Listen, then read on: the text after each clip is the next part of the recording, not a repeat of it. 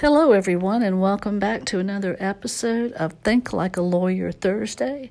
I'm attorney Susan Ingalls. You can find me on Instagram and Twitter at Ingalls Angle. And today I'm going to be talking about the new moratorium on evictions that has just been entered by the CDC. You come in here with a skull full of mush, and you leave thinking like a lawyer. Okay, let's talk about what you need to do for yourself when you don't have a lawyer, but you're unable to pay your rent. This moratorium, it goes into effect tomorrow, September 4th, 2020, and it is effective all the way till December 31st of this year, 2020. And it's going to halt many evictions across the country and right here in South Carolina. And so let's talk about what do you have to do in order to have this moratorium on your own rent, right? Here's what you got to do. You have to, first of all, be in a situation where you really are unable to pay your rent. And if that's the case, then you have to provide a sworn declaration to your landlord. And here's what your declaration has to say. Under penalty of perjury, keep in mind, you have to say you've used your best efforts to obtain all available government assistance for rent or housing. Number two, you either expect to earn no more than $99,000 in annual income for this year, for calendar year 2020, and it'd be twice that if you are filing a joint tax return. You were not required to report any income in 2019 to the IRS, or you received an economic impact payment, or what we call a stimulus check, under the CARES Act this year. Number three, you have to declare under penalty of perjury that you are unable to pay your full rent or make a full other kind of housing payment due to a substantial loss of household income, loss of compensable hours of work or wages, layoffs, or extraordinary out-of-pocket medical expenses. Number four,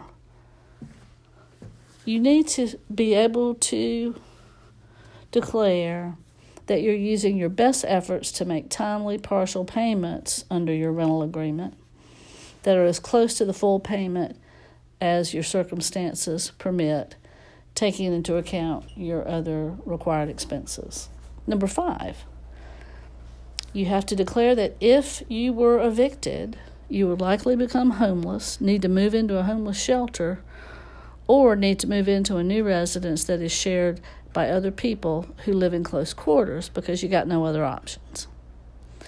Number six, you have to say that you understand that you have to still pay rent or make a housing payment and comply with other obligations that you have under your rental agreement. You understand that fees, penalties, or interest for not paying rent or making your housing payment on time, as required by your lease, may still be charged or collected. In other words, they can still charge you late fees and penalties. Number seven, and this is important, you have to state that you understand that at the end of this temporary halt on evictions, this moratorium on December 31st, your landlord can require payment in full for all the payments that you have not made during this temporary moratorium period. And if you're unable to pay it, you will be subject to eviction. And finally, you have to declare that you understand that any false or misleading statements or omissions in signing this declaration may result in criminal and civil actions for fines, penalties, damages, or imprisonment. Okay, so that's the declaration you've got to make, and you've got to deliver a signed copy of that to your landlord in order for it to take effect. And, of course, you should keep a copy for yourself and write on there the date that you gave it to your landlord. That may end up being very important. Now, you might wonder if you've already got an eviction case that's going on.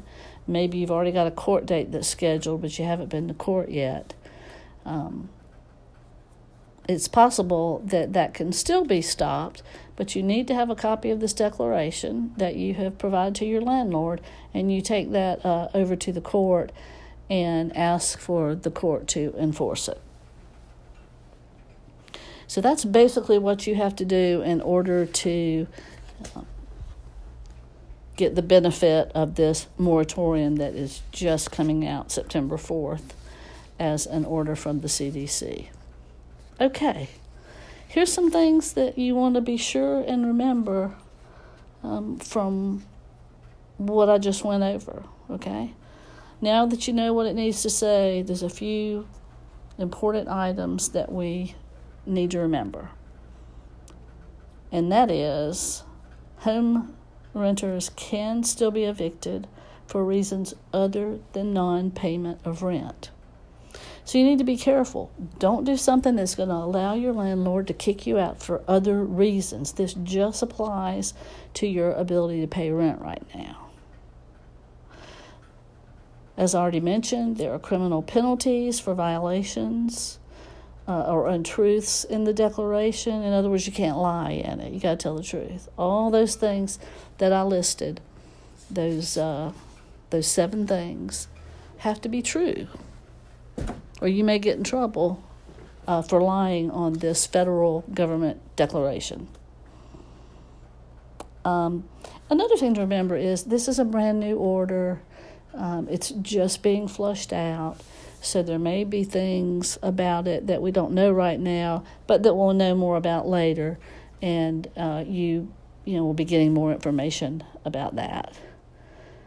So again, things are in flux. Landlords can still pursue eviction for other reasons, so don't give them a reason to kick you out.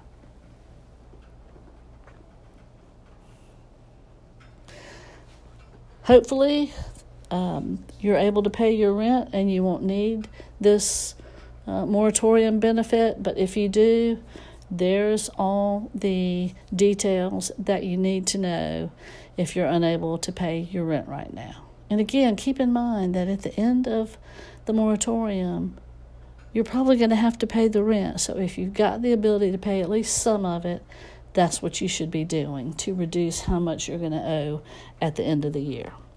This has been Attorney Susan Ingalls. You can find me at Ingalls Angle on Instagram and Twitter. And this has been Think Like a Lawyer Thursday. You come in here with a skull full of mush, and you leave thinking like a lawyer. Hey, thanks for tuning in, everybody.